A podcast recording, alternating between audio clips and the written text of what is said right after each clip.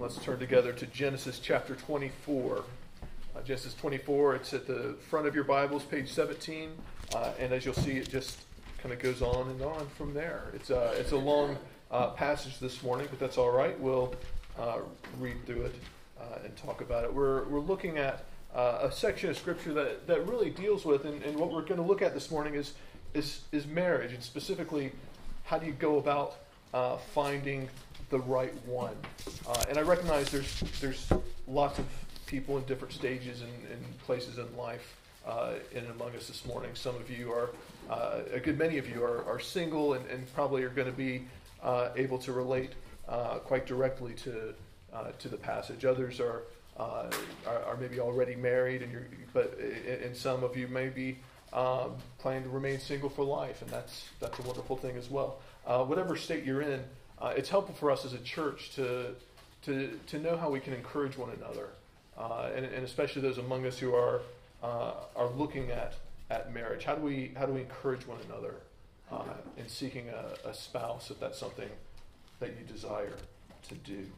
Uh, but it also looks at, brings us to something even, even bigger than that, and that is that, that God has, has prepared for himself a bride that he has sought out and, and, and brought to himself uh, a people uh, in the church of Christ Jesus. Uh, and so, with that in mind, Genesis chapter 24, beginning in verse 1, uh, and we'll read the entire chapter this morning. And this is God's word.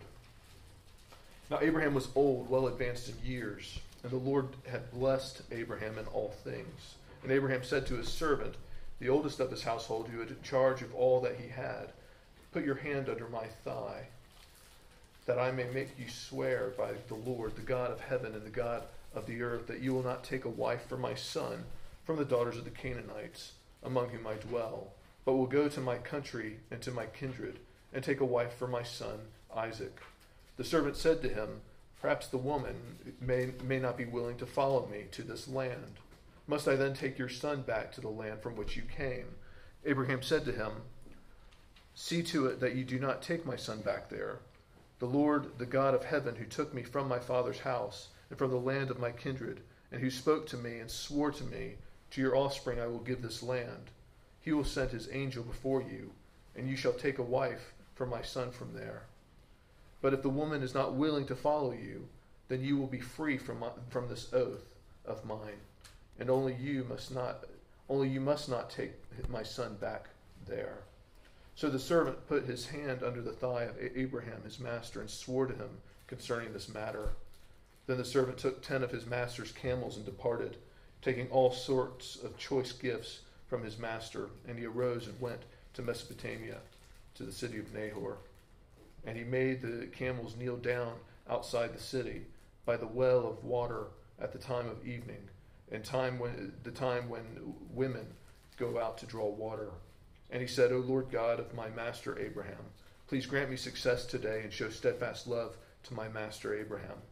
Behold, I am standing by the spring of water, and the daughters of the men of the city are coming out to draw water. Let the young woman to whom I shall say, Please let down your jar that I may drink, and who shall say, Drink, and I will water your camels. Let her be the one whom you have appointed for your servant Isaac. By this I shall know that you have shown steadfast love to my master. Before he had finished speaking, behold, Rebekah, who was born to Bethuel, the son of Milcah, the wife of Nahor, Abraham's brother, came out with her water jar on her shoulder. The young woman was very attractive in appearance, a maiden whom no man had known. She went down to the spring and filled her jar and came up. Then the servant ran to meet her and said, Please give me a little water to drink from your jar. She said, Drink, my lord. And she quickly let down her jar upon her hand and gave him a drink. When she had finished giving him a drink, she said, I will draw water for your camels also until they have finished drinking. So she quickly emptied her jar into the trough and ran again to the well to draw water, and she drew for all his camels. The man gazed at her in silence to learn whether the Lord had prospered his journey or not. When the camels had finished drinking, the man took a gold ring weighed, weighing a half shekel, and two bracelets for her arms weighing ten gold shekels, and said, Please tell me whose daughter you are. Is there room in your father's house for us to spend the night? She said to him, I am the daughter of Bethuel, the son of Milcah whom she bore to Nahor. She added, We have plenty of both straw and fodder, and room to spend the night. The man bowed his head and worshipped the Lord, and said, Blessed be the Lord, the God of my master Abraham. He has not forsaken his steadfast love and his faithfulness towards my master. As for me, the Lord has led me in the way to the in the way to the house of my master's kinsman. When the young woman ran and told her her mother's household about these things, Rebekah had a brother whose name was Laban. Laban ran out towards the man to the spring as soon as he saw the ring and the bracelets on his sister's arms and heard the words of Rebekah his sister. Thus the man spoke to me. He went to the man, and behold, he was standing by the camels at the spring. He said, Come, come in, O blessed of the Lord. Why do you stand outside? For I have prepared the house and a place for the camels. So the man came to the house and unharnessed the camels and gave straw and fodder to the camels, and there was water to wash his feet and the feet of, uh, of the men who were with him. Then food was set before him to eat. But he said, I will not eat until I have said what I have, have to say. He said, Speak on. So he said, I am Abraham's servant. The Lord has greatly blessed my master, and he has become great. He has given him flocks and herds, silver and gold, male servants and female servants, camels and donkeys. And Sarah, my, my master's wife, bore a son to my master when she was old, and to him he has given all that he has. My master made me swear, saying, You shall not take a wife for my son from the daughters of the Canaanites in whose land I dwell. But you shall go to my father's house and to my clan and take a wife for my son. I said to my master, Perhaps the woman will not follow me. But he said to me, The Lord before whom I have walked will send his angel with you and prosper your way. You shall take a wife for, you, for my son, from my clan, and from my father's house.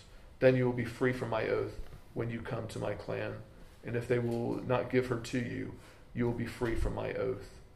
I came today to the spring and said, O Lord, the God of my master Abraham, if now you, you are prospering the way that I go, behold, I am standing by the spring of water. Let the virgin who comes out to draw water to whom I shall say, Please give me a little water from, me, from your jar to drink. And he will say to me, Drink, and I will draw for your camels also. Let her be the woman whom the Lord has appointed for my master's son. Behold, I f- had finished speaking in my heart.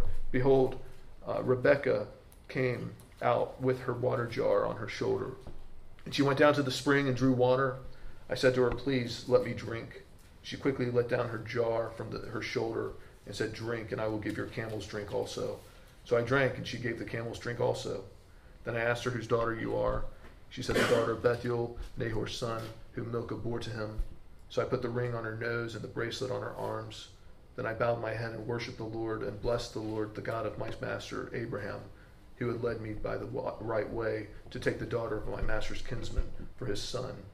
Now then, if you're going to show steadfast love and faithfulness to my master, tell me, and if not, tell me, that I may turn to the right hand or to the left. Then Laban and Bethuel answered and said, The thing has come from the Lord. We cannot speak to you bad or good. Behold, Rebekah is before you.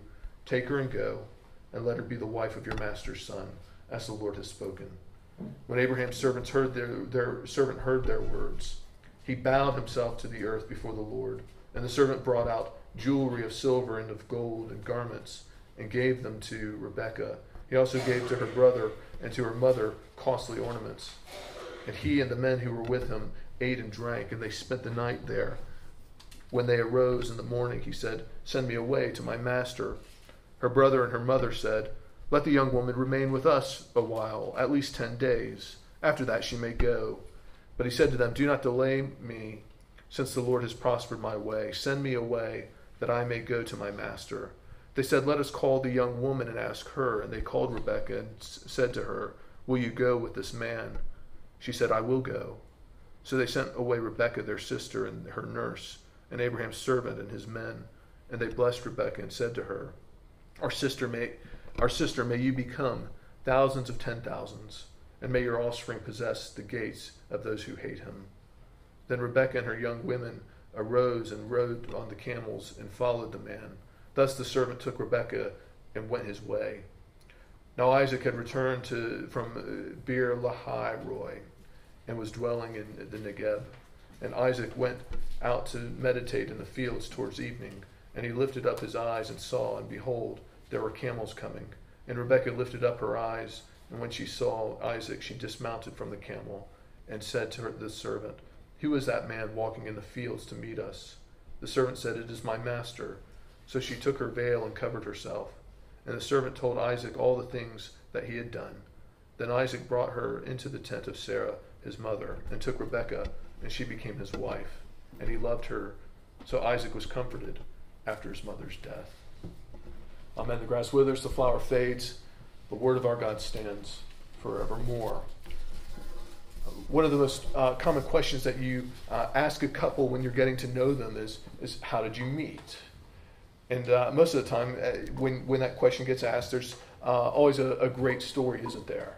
Uh, something that makes you at some point go, "Oh, isn't that isn't that wonderful? Oh, isn't that isn't that sweet?" Personally, I like it when when they tell the story and I go, "Oh, that's weird," but you're but you're still together, and that's that's good. You're doing something right. There's something incredible though and wonderful about about how uh, two people come together in love, the way that God created us and, and, and has called us to.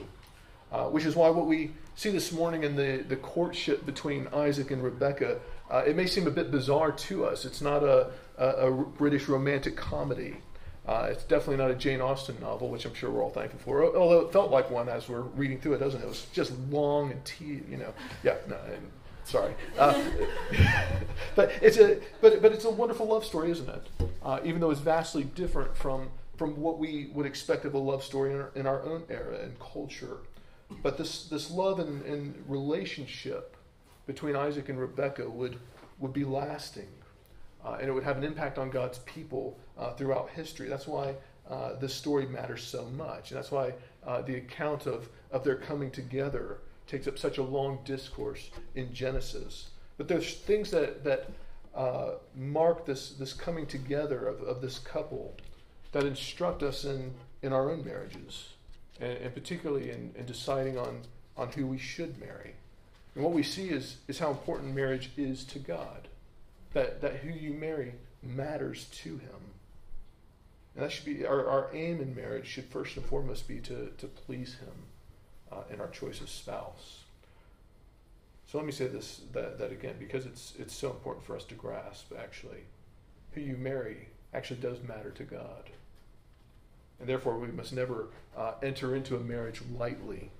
And so I want to talk us through kind of three points this morning uh, to help us unpack this a bit and, and, to unpack the passage as well. So, first of all, uh, we're called to marry within the covenant. Secondly, we'll ask the question how do you choose the one? And third, we'll see the power of covenant marriage. So, first of all, uh, we see that, that as God's people, we're called to marry within the covenant. Uh, when we come to we we come now to uh, a generational shift, don't we? A transition uh, within God's covenant people. As as Abraham is old, he's getting ready uh, to to pass the torch on to his son, where he realizes that he's not going to live forever, uh, and so he he recognizes what that that the kind of the last bit of of business, if you will, that that he needs to attend to uh, before he dies is to to find a bride, a wife uh, for his son Isaac. Uh, this is how things were done back in those days. He, he wouldn't just kind of go looking for himself. Abraham, his father, uh, would have to sort this for him. So Abraham calls his most trusted servant to him, and he makes him swear that he'll, uh, re- he'll, he'll, return to, to Abraham's family back, back in the old country, back in Mesopotamia, uh, the, the place that Abraham had departed from uh, years and years ago. And from there, he'll find a wife for his son Isaac. Uh, and the reason for this is because he didn't want Isaac to, to intermarry with, with the people of Canaan. And just to understand this for, for a moment, this command didn't have anything to do with, with, with race or, or, or anything like that. Uh, it was simply driven by a spiritual concern. God had made promises and, and a covenant with Abraham's family that he would make a new nation from them and the nations that they, they lived among, the people of Canaan, uh, were known for their for their paganism uh, and for for uh, worshiping idols of, of stone. We're told that uh, many times throughout Genesis. But the natural question this, this then brings up for us is uh, were Abraham's relatives any better off? After all, they, they hadn't followed along with God's call to Abraham and, and Abraham's father before him to, to leave their homeland. Uh, the answer to that is is probably probably not much better, but they do seem to indicate that that they do uh, have a belief in and a following in in the Lord God. But the the whole point of this though is uh, that that the marriage that that Abraham would arrange for his son Isaac would would echo through the ages. Uh, it wasn't simply a, a, a, matter of, of just finding someone uh, local that he would be attracted to. It wasn't simply trying to find someone that, that could uh, he could have children with to, to continue on the line. Uh, the, the issue here was one of, uh, of, of, the covenant, uh, of the people that God had made promises to. we begin to see that even in, in the grandsons of Abraham. Jacob would marry in, into the line of his forebears, while Esau would, would intermarry with the people of Canaan. One would be the father of God's people, the other, the other would be rejected. Uh, Abraham sending his, his servant back, back to his homeland highlights actually the, the outsider nature of God's people. We tend to think that, that a good marriage is, is based on attraction, and that even someone who, is, who isn't following Christ might, might possibly do so one day. However, what Scripture consistently teaches is, uh, uh, beginning actually here, is that marrying outside of the family of God doesn't strengthen your faith, and it, it doesn't. It rarely strengthens the other person uh, or calls them to faith. Rather, what what happens more often than not is that you'll be led astray Isaac wasn't meant to marry the people of the land of promise because they would ultimately be the enemies of God and the enemies of God's people. In the same way as, as Christians, we're, we're to see ourselves as, as outsiders in, in the world, not just in the land like Abraham, but we're outsiders in the world. We're strangers in it. Last Sunday evening, we, we highlighted that in, in Hebrews chapter 11. But because we, we belong to a different kingdom, we're not just to simply uh, marry uh, whoever we feel like. We're certainly not meant to uh, intermarry, if I can say this strongly, with the with the enemies of God, who who live in rebellion against Him, even if they're attractive to us, or even if they seem like nice people. See, what Abraham knows for certain is is something that that's true even today. That that you end up marrying the the people that you that you date or that you live around. Uh, in the case of Isaac, the, the person his father's, uh, in the case of Isaac, he, he's going to end up marrying the person that uh, his father's servant dates on his behalf, isn't he? Uh, but the principle's simple and it's clear. Be careful who you date and take very seriously the, the decision on, on who you marry. Abraham recognizes that uh, in his culture that, that he is, is responsible to find a bride for his son and he does so according to uh, what he knows is pleasing to God. The person needs to be a person of, of God's covenant people. Now, this is a theme throughout Scripture, both in the Old Testament and the, in the New Testament. God, God repeatedly uh, commands his people not to, to intermarry uh, with people outside of his covenant people. In the New Testament, this is, uh, this is implied in, in many places, but it's explicitly stated in in 2 Corinthians 6. The Apostle Paul says, Do not be unequally yoked with unbelievers. For what partnership has righteousness with lawlessness, or what fellowship has light with darkness? What accord has Christ with Belial? Or what portion does a believer share with an unbeliever? In the Old Testament, God's people were, were called to, to marry within Israel, the, the chosen people of God. In the New Testament, Christians are called to, to marry other Christians, the people uh, with, with, believers within the covenant community uh, of the church. That's actually the, the primary criteria for our marriages. Uh, for the, the singles among us, uh, you're going to have times where you're tempted to think the best spouse for you is, is the best looking, or the one who can offer financial stability, or the one that you can just get to talk to you. Uh, you know, sorry, I, but but Scripture tells us that, that the most important quality is is a spouse, uh, and a spouse is the one who, who loves the Lord and, and is faithful to Him first and foremost. And we'll see those qualities actually uh, in in Rebecca. But then the struggle becomes: what if I can't find a Christian uh, that I get on with? or who wants to marry me. Uh, did you notice even even Abraham's servant uh, showed showed that he was nervous. He wasn't he wasn't so sure. He, he expresses the fear that so many singles uh, express uh, in the church today. You know, what what if I can't find someone? You know, what if the woman won't come back with me? Should I take your son back to the land you came from? There, should, is it? Can't, can't we compromise on this a little bit, Master? It's you know. Uh, yeah, it, it's hard to find the right one. But Abraham speaks from faith and not sight, doesn't he? Abraham says, no, it's, it's better for him to remain in the land of promise than to wander back even for the sake of finding a spouse. It's better for him to remain single than to marry someone from, from this place. I know among us this morning there's all types of us, isn't there? There's some of you who, who aren't anywhere near marriage, and there's some of you who, who are, are considering it and getting close. But wherever you are, God's calling, his primary calling to you in your search for, for husband or wife, is to be uncompromising on their relationship with the Lord. Abraham's servant has, has all but said the, the thing I, I often get asked. Maybe, maybe if I date or marry this person, they'll, they'll come to faith. Abraham says, no, they'll lead you astray. But what if I can't find anyone else? Abraham has an answer for, for that question too, doesn't he? Let's look at, at what he tells his servant uh, who's worried about accomplishing the task entrusted to him. Verse 7, he says, The Lord, the God of heaven, who took me from my father's house and from the land of my kindred, and who spoke to me and swore to me, Your offspring I will give this land, he will send his angel before you, and you shall take a wife for my son from there. See, Abraham's learned to live by faith, not sight. He understands the sovereignty and the, the providence of God, even in something as important as a son's marriage. You know, most of us struggle with, with trusting God's sovereignty uh, over us, try, believing that he actually cares for us, that he knows our needs.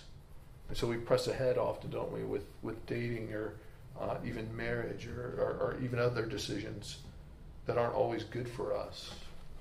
Yet what we see in Abraham is that, that God cares for us. And he cares for our needs. And, and most of all, he is, he's faithful to his people and his promises to them. Dating and marriage feels fraught with peril, doesn't it? But God calls us to, to patience and faith and to, to value the things that he values, which is actually healthy relationships within his community. Now, second, we come to, to the question how do you choose the one? Uh, and Abraham's servant gives us a very good example of, of how we should go about choosing uh, a spouse, doesn't he? Uh, first, he, he goes to the place where Abraham told him to go. He, he, you know, you, you've got to start off in the right place, don't you? A place where he knew he could find a person who could be pleasing to the Lord. And then, and then he prays. And notice what he asks for. Look at the, the sign that would show the servant heartedness and the kindness of the young woman. Look at verse 14. He says, Let the young woman to whom I shall say, Please let down your jar that I may drink. And who shall say, Drink, and I will water your camels. Let her be the one whom you have appointed for your servant Isaac. By this I shall know that you have shown steadfast love to my master. Now, is this putting, is this putting God to the test? Absolutely not. Uh, the servant actually wisely asks God to, to direct him to the woman and to show him by, by a practical sign that she would be uh, generous in her kindness to him. That she's the one, through that, that she would be the one who the Lord has set apart for Isaac. I've known people who uh, had really long lists of things that they were looking for in a spouse. And I've also known people who had, uh, who, who would kind of just wing it uh, based on attraction what Abraham's servant teaches us is to, to think simply but, but carefully about what qualities we should look for in a husband or wife. What does, what does he value in, in a spouse for his master? Well, he, he values someone who's kind hearted, who's generous in, in her service. Those are, are simple but, but wonderful and beautiful qualities in someone that you're going to have to spend your life with. See, the, the servant knows that, that marriage is, is less about physical beauty, it's more about serving another. We see that in Ephesians 5. We won't go there for the sake of time, but the calling of marriage is to, to be a, a picture, a, a, a constant reflection of the sacrificial love of Christ for his people, his church. I wonder what, what the singles among us are, are looking for in a spouse. What kind of person are you asking God to provide for you? Do you want, uh, are you just wanting a good looking person that you're attracted to? Then, well, if that's all you want, then you'll probably get that. But you, you need to consider what else you might get with that. What qualities should you value? Perhaps a person who's kind, who's sacrificial towards you, who's patient, who's both uh, able and willing to lead you spiritually if, for the ladies and, and willing to submit to your spiritual leadership, men. And these are these are, are, are important questions we need to be asking ourselves.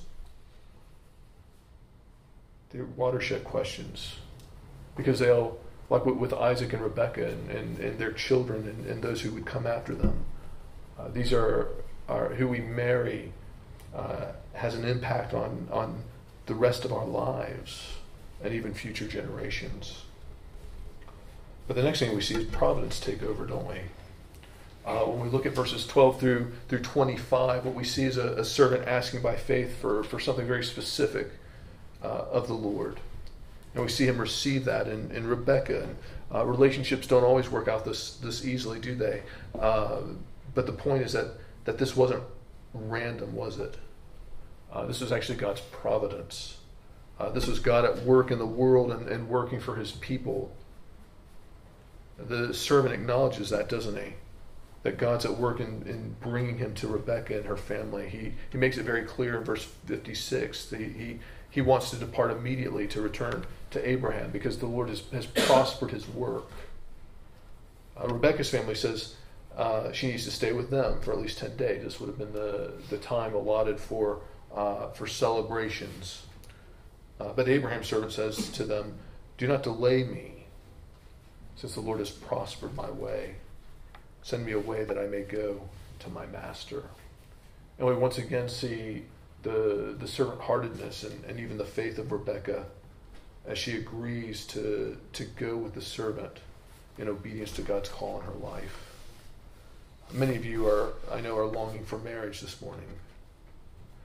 But are you looking in the right place for the right kind of person and trusting that the Lord will, will provide for you? We see why, the, why these, this is so important in our, our third and final point this morning uh, the power of covenant marriage. And this will be, I'll keep this very short. I know we're short on time. Uh, but ver- verse 67 is actually a, a, beautiful picture of, of what it's like when marriage is right. There's a, a deep and abiding love and a, and a comfort, uh, even in times of grief. It says this uh, Isaac brought her into the tent of Sarah, his mother, and took Rebekah, and she became his wife, and he loved her. So Isaac was comforted after his mother's death. Uh, something's bigger, bigger is going on here uh, as Isaac marries Rebecca. Uh, we see once again the uh, the early signs of God's promises being being kept, the promises that were made to Abraham. This couple would give birth to, to two sons, uh, one of whom Jacob would be the father of, of the children of Israel, the nation that, that God had promised to Abraham.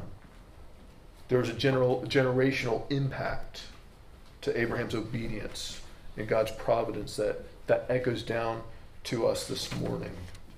And what I want us to recognize as, as we close this morning is that this, this impact happened not only because uh, Abraham, uh, Abraham was passionate about the covenant God had made with him, but because God is even more passionate about that covenant and, and those promises that he made to Abraham. God would be faithful to, to this people uh, that he was he was he, he was raising up uh, through through Abraham and Isaac and, and, Jacob, and he would be faithful to them for generations, even when uh, those people were unfaithful to him. There would be times when they uh, would marry outside of the covenant, and they would be led astray, and they would suffer uh, and be taken into captivity. But through all that time, the, the promises would still stand. until that, that night that we, we celebrated last month when the Son of God would, would come to his people, still held captive by the Romans. But even more so, he would, he would come to the, to the people who were walking in darkness, a people who were held captive to slavery and sin.